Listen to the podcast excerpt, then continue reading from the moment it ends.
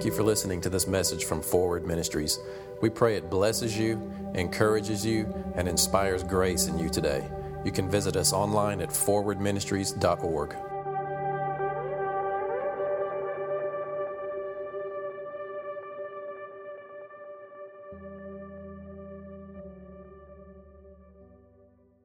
God wants to speak in your life. You know, and, and there's so many times that we, we jump too fast, we go too fast, we get ahead of what it is that He wants to say that will show us, oh, there's that dry stone in the midst of a raging, you know, waterfall there that I can step on. We take that, you know, we, we miss those kinds of things. And so in worship, it was like, at the end there, I'm thinking, man, it is, this message is not for today. This mess, I, am not, there's something, and then, I, and then, and then I God showed me, all right, that's because Vicky's got something to say. I was like, okay, good, because I was wondering what happened. So look, she has it. But you know, you can just feel those releases, right? And we ignore those in our day to day lives. We ignore those times where, you know, sometimes we feel like I'm just going to keep on pushing through. I've just got to keep going. This train is on the track. I can't slow it down. Well, sometimes you got to jump off the train and, and wait and be at peace and rest because God either needs to do something in your life, not within you, other than help you become more convinced of His love for you, but in your life. He's actively moving right now. I mean, in this moment, the Holy Spirit is going about the earth, figuring out how He can bring blessing into your life. That's what He's doing. He's, his eyes are going through. How can I bless them? Because I've already promised it to them. I've already sealed them with my Holy Spirit. I've made them righteous with my blood. I've placed a brand new heart within them that's just like my heart. Now, if they'll believe me, if they'll trust me, I can make this thing look incredible for them. And, and we, we just bump into stuff not working with him. I mean, he's got angels right now going out there, you know, whether you feel like you command them or not, I don't know. I don't know about all that stuff, but all I know is he's got angels that are probably in your home doing you I don't know, man. The angels are all over the place active for you. You know, God is not separated from us where we have to break through something and get Him to decide to be involved in our lives.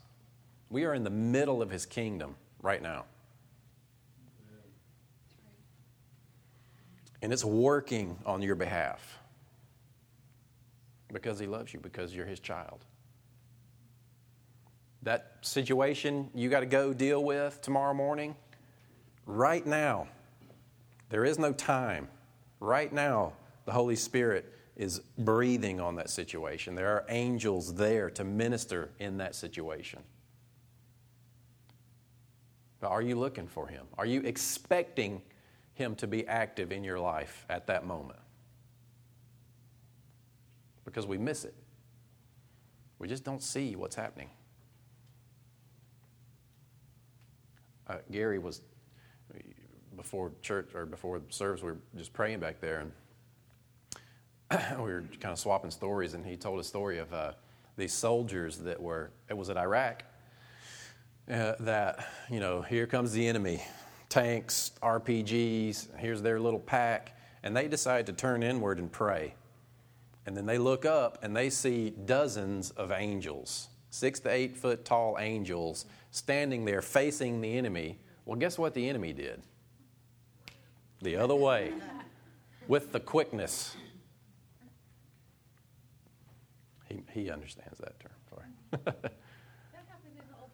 happened in the Old Testament. You know, they're there. That's the thing. It's not like he says, okay, now they've behaved very well today, so now I get to send them some angels. No, we just don't see them. We just don't turn our eyes to Jesus and let the things in this world darken.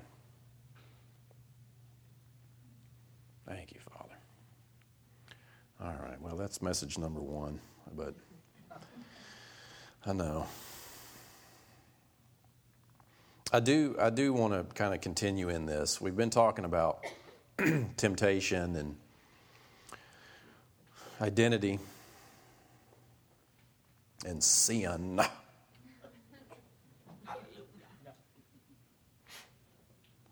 And I just want you to know you know, he's, he's not rehashing, remembering your sins. He's, he's just not. He's not throwing them up in your face. He says, Your sins and iniquities I will remember no more. I will not cause them to stick within my memory and rehash them over and over and over. I've dealt with them once and for all. But let me ask you this How many of you in here, since you've been born again, have sinned? Raise your hand. Dean, lift your hand up.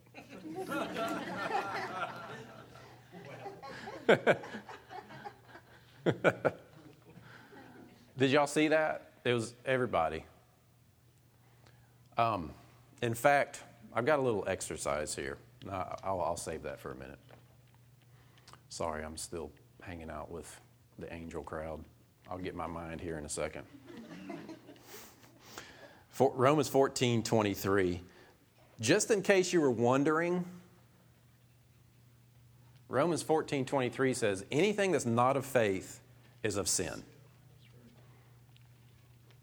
The question is not, was that a sin? Or is what I did a sin? The question is, is everything that I do of faith? That's how you decide whether or not you've committed a sin. Not did I do something wrong, but am I constantly in faith? All right? So that's just to clarify whether or not you think you have committed sins. I know that's kind of weird. We don't want to talk about all that kind of stuff in here. But the point being, it's not about sin. All right? It's not about your sin because he's dealt with it. God is not coming to you or expecting you to come to him with your bag of sin because it's already been dealt with, it's already been judged, it's already been punished eternally. It's us that keeps this stuff active in our lives because of what we think in our heart, how we see ourselves. You can pull that down now. Thanks. So, what we're talking about is, you know, temptation is born from the desires of our heart, from, the, from our desires, from in, inside. And it's not these tests and trials and difficulties that God is placing in our lives outside of us to try to figure out if we're going to be patient or not, and then He can give us a blessing. Thank God. You're, he's not experimenting on you.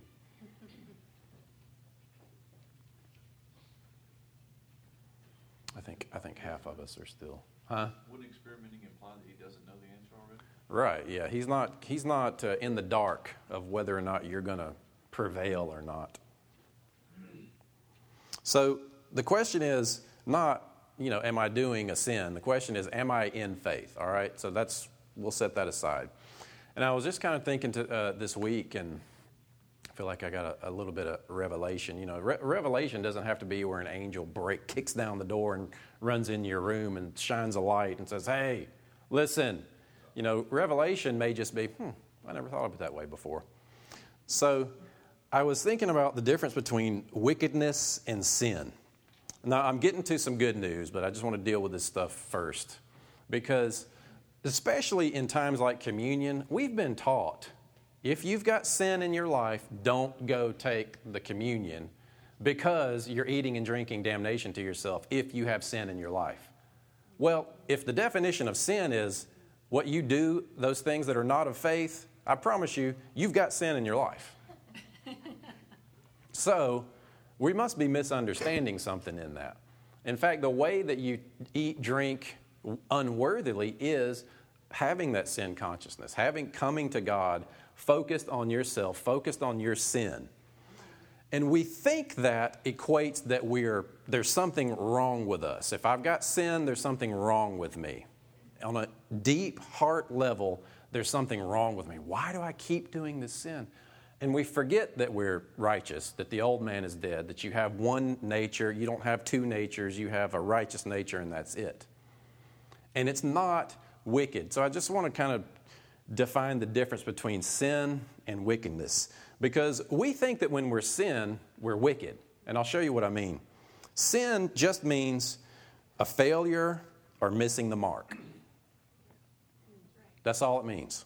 Wicked means evil, wrong, worthless, no good. You know, all those things that the pre- preacher tells you the reason you should stay in your chair and not come up and take communion.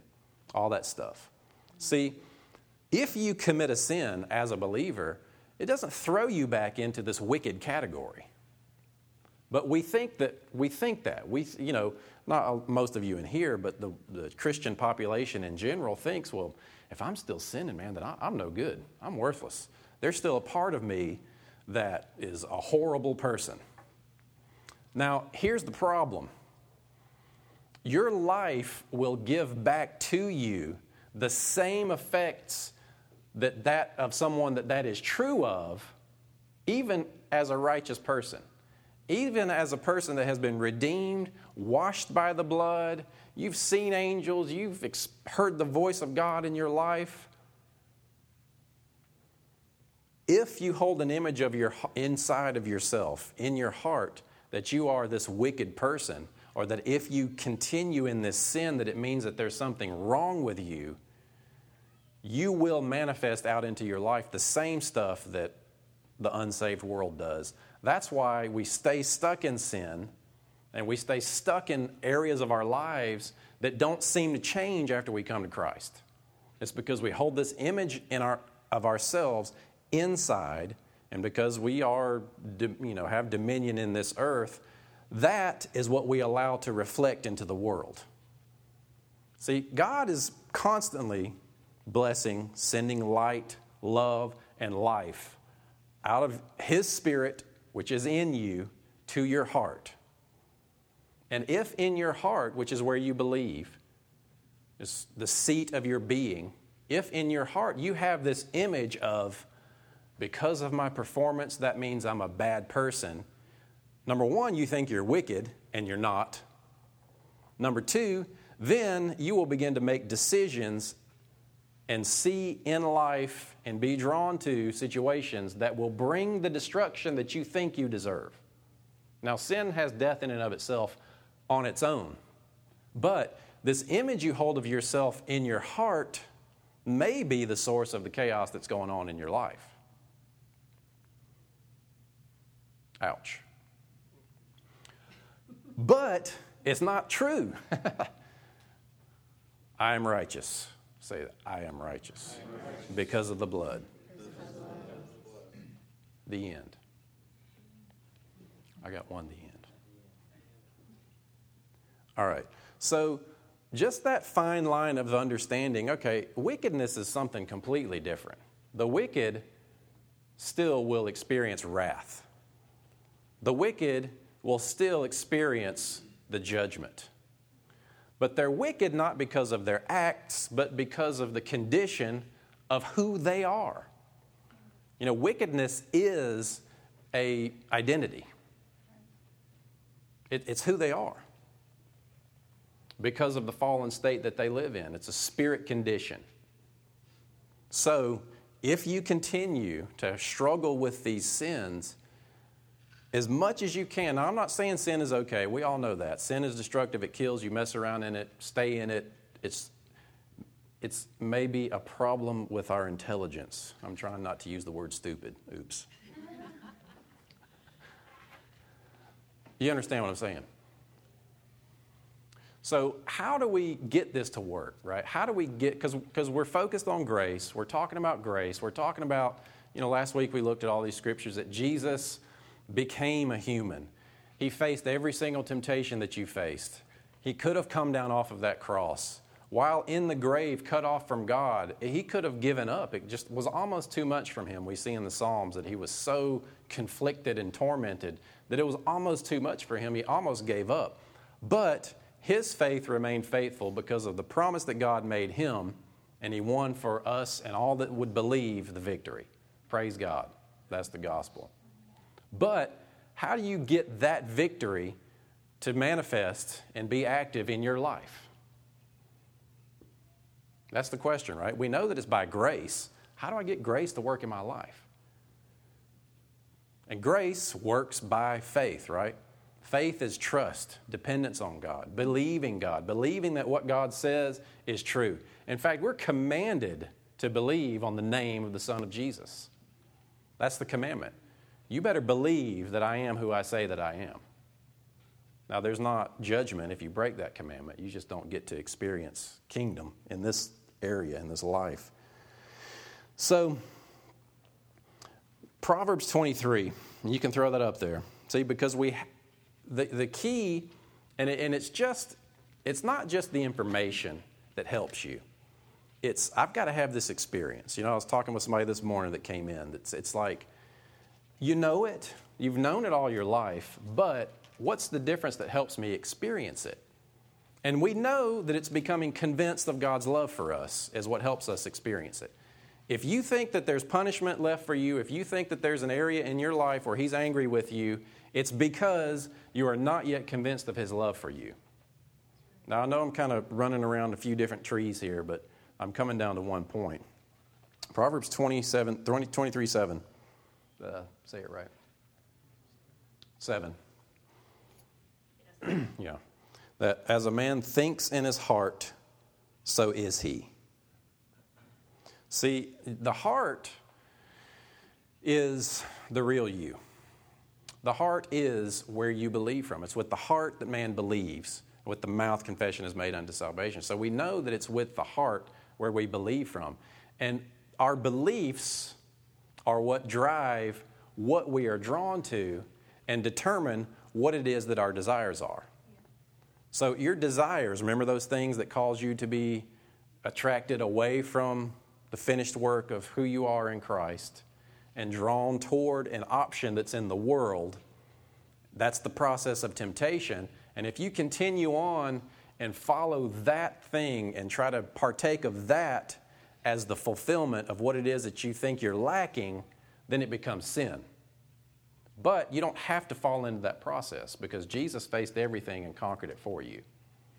So the heart is an interesting thing because it is where we get our identity. See, the heart is the real you, but your heart can be deceived. And it will determine how you hear God. And in fact, the way your the way this picture that you have of yourself within in your heart, that is what you will get in your life, whether it's true or not.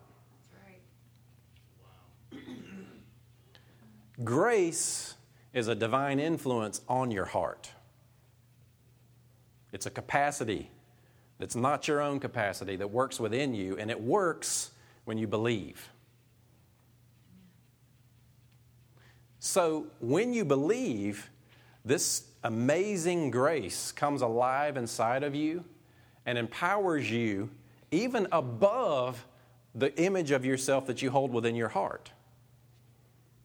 The key to changing anything is changing what's in your heart, changing what you believe on a heart level, changing how you see yourself. How you see yourself is, is a capacity of the heart. See, and the heart is interesting because it's like water, it seeks equilibrium. So let's say you're trucking along in life and something really great happens, but it's kind of more of a blessing than you've really ever experienced before, and probably really above what you think you even deserve, well, here's your heart. Your heart brings out the lasso, casts it up there. Let's pull it back. Let's rein it in, boys. I'm not sure we deserve this. That's a little too good for what we experience. Maybe we should manifest a little pain or sickness down here just to kind of even things out a little bit. Now, your heart will do that. Your heart, because of what you believe about yourself, will produce within your life what it feels balances everything. There's a lot of stuff that I'm, I've read. The HeartMath Institute goes into a lot of these different kinds of things about the heart. And there's, you know, it's kind of hard to distinguish between the, your spirit, soul, heart area. In fact, throw up that, that, that slide up there. We've got a new couple of new folks that haven't seen that slide. It's in the heart category. And go ahead and throw up the third one. Um, because even now, even with the heart, even if you are dipping down below the character of who you are, no, it's the three circles. Even if you begin to tread out into an area that's below how you see yourself, your heart will then say, oh, wait, you know what? Let me look to God for an option here because this is not, this, I'm not, this is really not, I know better than this, you know? So the heart, guard your heart above all else because out of the heart flow the boundaries or the issues of life.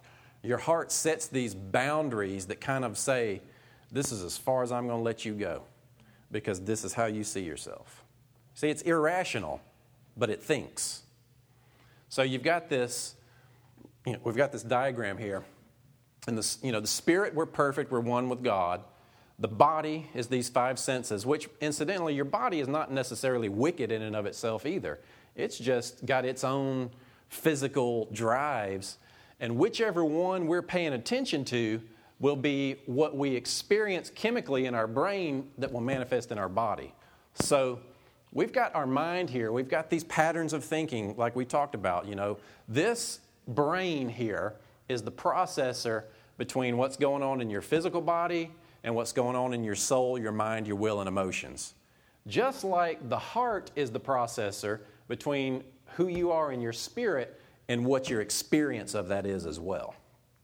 So you've got these two processors that basically just process the input that they're given. And the condition of each one can alter the reality of the signal.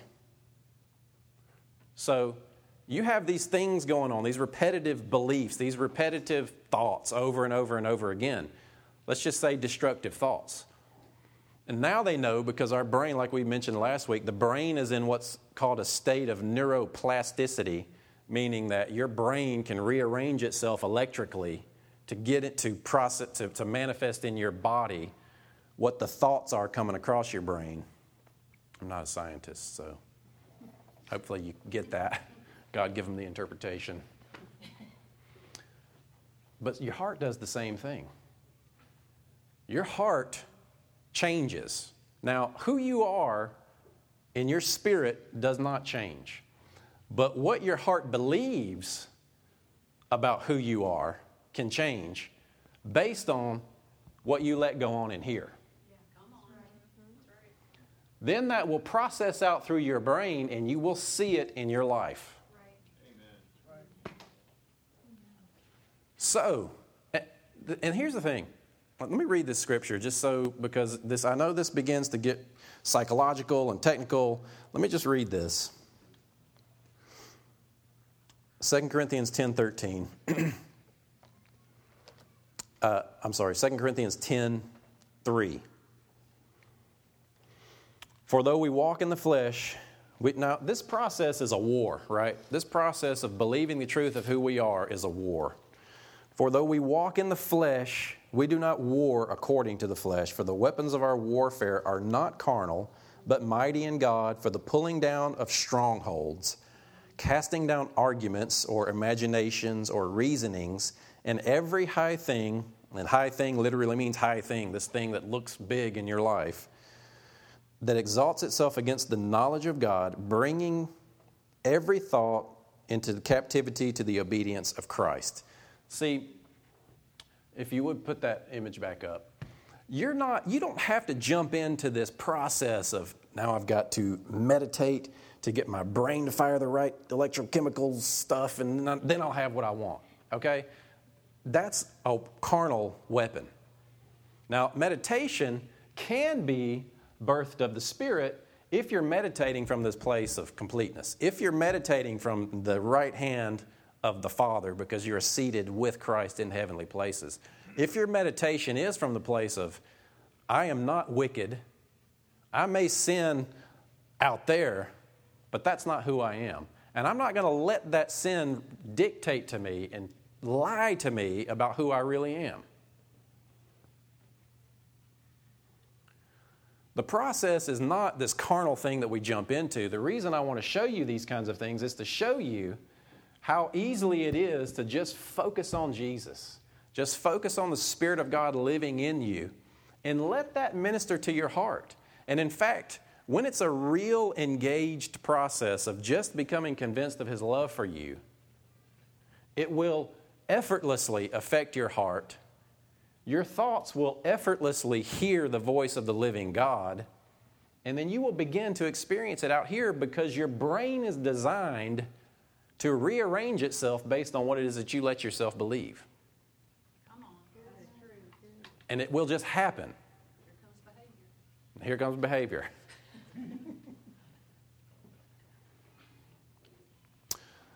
Notice that he says, You're not casting down devils, you're not casting down principalities, you're not getting out there and casting those. Because, see, that's all out here. Those are all these lies that are out here.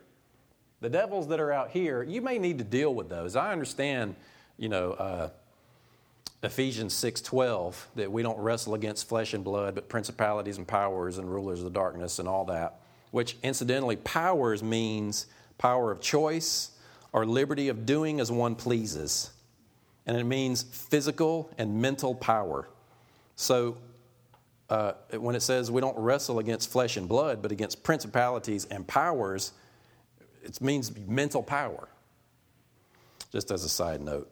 But back on 2 Corinthians 10, what we're casting down is, is imaginations, which is in that soul realm.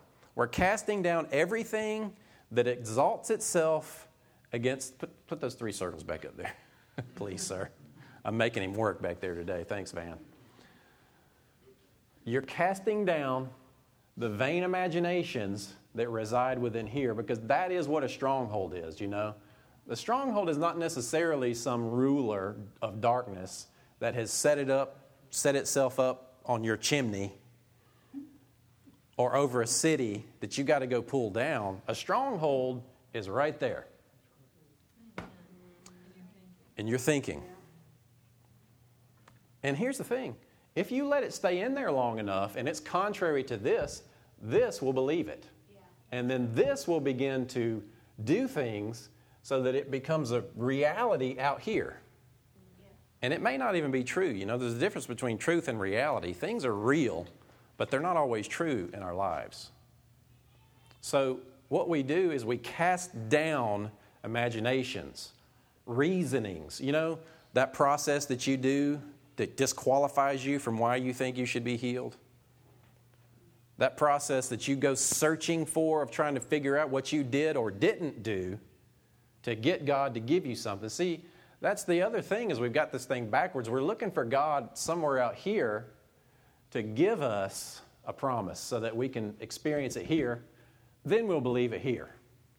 And that's just not the way it works. It's here. This is the garden. Right here. This is, this is the new Garden of Eden that God comes and walks with you in. Your heart. And He will walk with you in your garden. And He will help you pull out those weeds. And He will help you nurture the right seeds so that it will grow into your life. You know, I just love this picture of the heart is this kingdom seed that God placed within you. And then He comes and He hangs out with you. In fact, He never leaves you because He's right there with you. You're bonded to Him forever. You can't get rid of Him. Yay. Yay.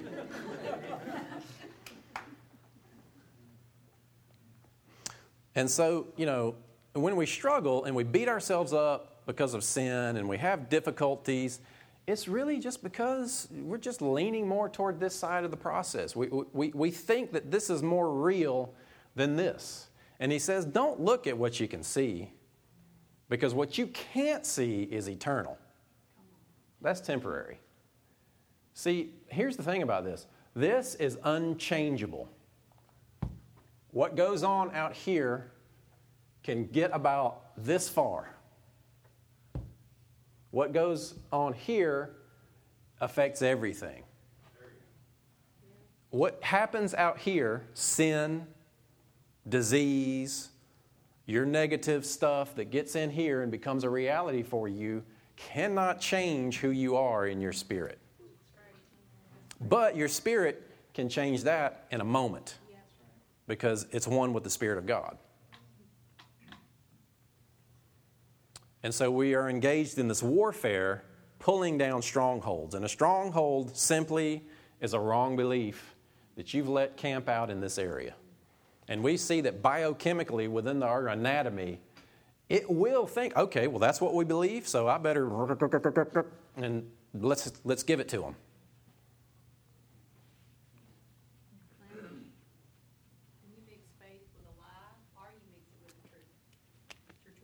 Yeah, mix faith with a lie or truth, it will manifest. you get what you expect. Now, the beauty of all this, God is bigger than your heart. 1 John 3. God's bigger than your heart and knows all things. It says, when you become convinced, uh, actually, let's, let's just read that. Didn't plan on going this much into this, but I think it's hitting home. So let's look at 1 John 3. Are you getting fed? 3 3. Uh, I'm sorry, 320. 319. yeah, 1 John 3:19. Hereby we know that we are of the truth and shall assure our hearts before him. That is the process of working out our own salvation with awe and respect toward God. And that means you are complete in your spirit, but we work out our own salvation with respect and honor toward God. It's up to us to believe Him, to experience what it is that He's done inside of us eternally. But even in the midst of all that, verse 20, for if our heart condemn us, and that's what happens, our heart will say, you know what, this is what you believe about yourself, so even if all these good things start happening out here, we've got to do something to, to wreck it. So I need to sabotage this potential success that's lining itself up in my life because of the blessing of God because I don't think I deserve it. Man, don't we do that. Over and over and over, we, you know, we make the wrong choices. And, and that is what sin is it's just missing the mark of the best that God has for you. Don't let yourself think that you're wicked because you sin. Stop it, but remember who you are. So, and this is the way that we do it. This is the way that we remember who we are. For if our heart condemn us, God is greater than our heart and knows all things. Beloved, if our heart condemns us not, so if your heart is not fighting against the truth of God in your life, if your heart is not fighting against because it doesn't believe it deserves it, what God has promised to you, this is what happens. Then you have confidence toward God. And look at the, pro- look at the end result. And whatever we ask, we receive of him. Because we keep his commandments and do those things that are pleasing in his sight. And this is the commandment that we should believe on the name of his son Jesus Christ and love one another as he gave us commandment. Amen. Those are the commandments. It's not talking about put yourself back under the law and the Ten Commandments and work it all out. He said, he, he, he defines, just so, just so you don't get confused, he gives you what the commandments are. Thank you, Father, for doing that. It makes it very easy on a teacher to just read that part and say, Here, look, you, you figure that out yourself. All right. So, sin is not even, or temptation is not even the devil really coming at you. You know? The, the devil comes at you in the areas where you already have these unbeliefs, these strongholds, and they can attach themselves to them, and they are more than willing to get in that same frequency and help you believe it even stronger. And then they have they do have power to be involved in your life if you're in agreement with it. But the moment you're not in agreement with it, they have zero effectiveness. They don't have any authority in the first place. They're, they're, they're, they're criminals. What's the word? They're sneaky things with the rob, the, the rob, the trespassers. Thank you. So sin is where we, you know, here's the thing, we just Well, let me show you this. Let me show you this exercise. God's given me a special gift.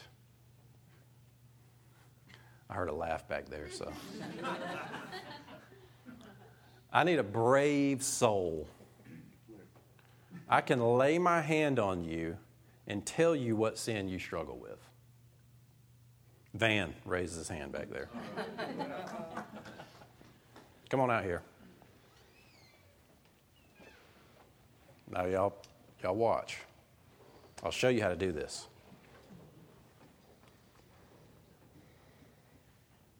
His heart's racing. Pray for him.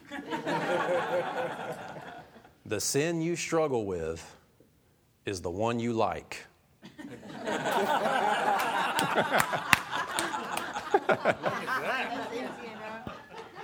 Sorry. Do you see the anointing? That's what's. Am I right? We all have that. I've never missed it.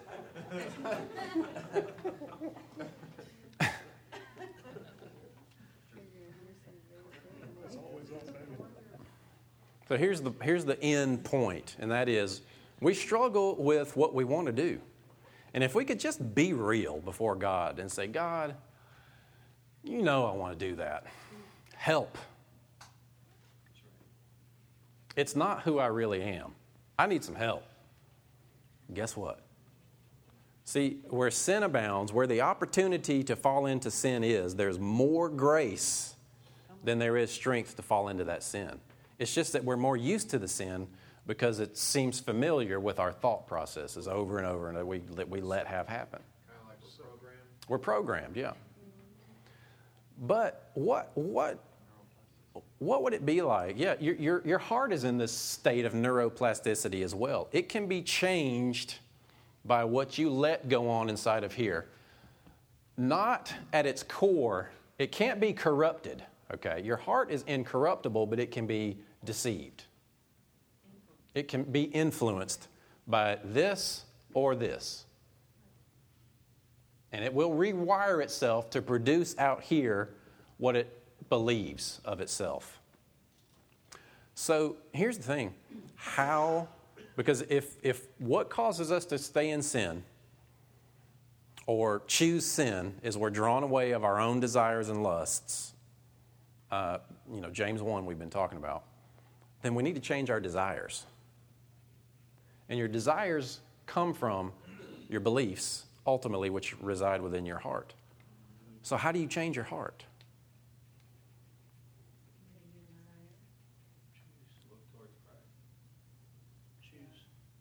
Choose, yeah. Choose life. There, there's lots of different ways. See, that's the thing about this. I'm not going to give you the answer because it could be different for you. Yeah. I'm not going to now break out the seven steps and say this. You have to answer that for yourself. How do I manage my thoughts? And, and I don't just mean this. Remember, the weapons of your warfare are not carnal, but they're mighty through God to the pulling down of strongholds, bringing every thought captivity to the obedience of Christ. And it doesn't mean, come here, you little thought, and you, and you, and you bring them to Jesus, right? And you say, you deal with it.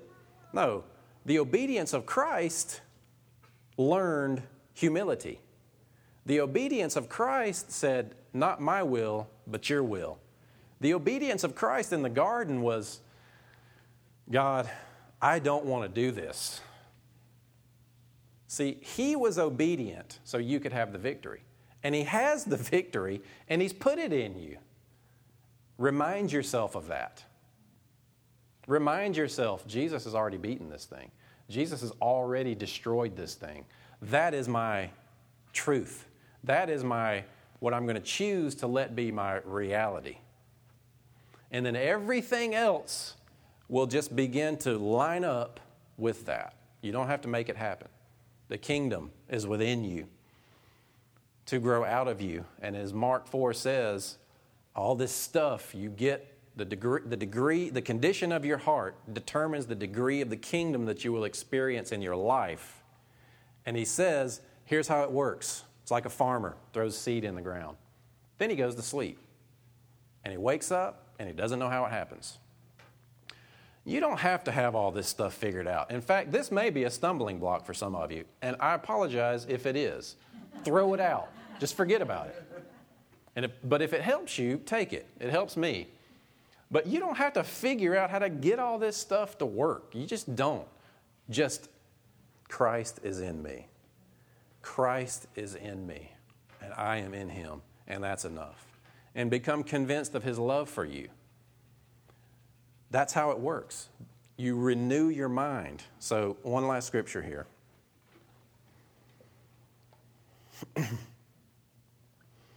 um, Romans 12. We'll start in 1. It says, Therefore I urge you, brothers, by the mercies of God, present yourself a living and holy sacrifice. See, key, key word here living sacrifice. You don't have to die, you don't have to kill yourself worshiping and then present that to God. You're a living sacrifice. It's like Adam was saying, Here I am. Take you, do something with me. so, so acceptable, which is your spiritual service of worship. And do not can be conformed to this world. Now, that's what happens is this confirmation process. We, we, who we are in our soul, or what where we believe, or where we experience life really in our soul, we let that be conformed to the way that the world works. The world says, work hard, get good things. You know, do bad, get bad. I mean, that, that's the way of the world. The world, we've let dictate to our thought processes how God works, and He doesn't. He just doesn't work that way. So He says, um, be transformed by the renewing of your mind so that you may prove, and prove doesn't mean you're going to do something to say, okay, now I've proven it. This prove here means to bear out or to make true so that you can manifest, so to speak, the will of God. And then good, acceptable, and perfect are not three levels of the will of God. You know, and we have that. It's like, okay, let's draw the bullseye. You might be in his good will. You probably might be in his acceptable will. None of you are making that perfect will. And so we think the bullseye is the perfect will. Well, really, these they're just three adjectives describing the same thing. His will is good and perfect and acceptable. Yes, you're welcome.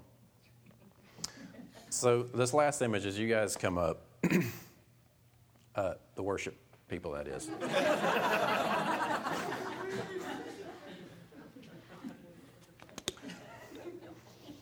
So we're transformed by the renewing of our mind. Let's throw up that three rings one last time, Van.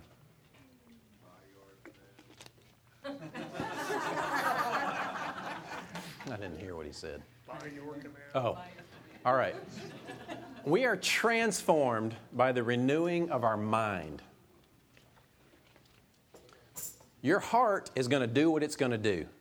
If you want to change the beliefs in your heart, that's where the battle is. But what you do there is you bring it into the captivity of the obedience of Christ, which is the cross. Uh, the cross is everything. I take everything of my actions, of who I am, what I've done, blah, blah, blah. I'm going to take everything to the cross. And then I'm going to let that be the image that I hold of myself. Because as He is, so are we in this world. And so, this process of transformation is uh, I think, is that the word metamorphosis, metamorpho? So, you know, we've all heard this teaching before, but we're transformed by the renewing of our mind, and it, it actually means we're meta, how, how do you say it? We're metamorphosized. What's the word? Is that the right word? Did I say it right? We're metamorphosized by the renewing of our mind. Now, you think of a butterfly that goes through the metamorphosis. Well, what does it do to grow wings? It takes a nap, it, it rests. Because it doesn't go to the wing shop and say, I think I'd like those. Or I see that butterfly over there. What do I got to do to be like that one? No, it's, it's already in it, it's within it. So it wraps itself up and rests. And it just grows into what is already within it. And that will happen in your life with the renewing of your mind because you got wings in there already. Amen? Yeah. did you actually know that in a caterpillar there is there's wings already in it? No, I didn't know that. I'm serious. I've done some study on it. I'm not sure if it's everyone, but wow. yeah, the wings are hidden inside of its body. Can't see it. Don't hurt yourself.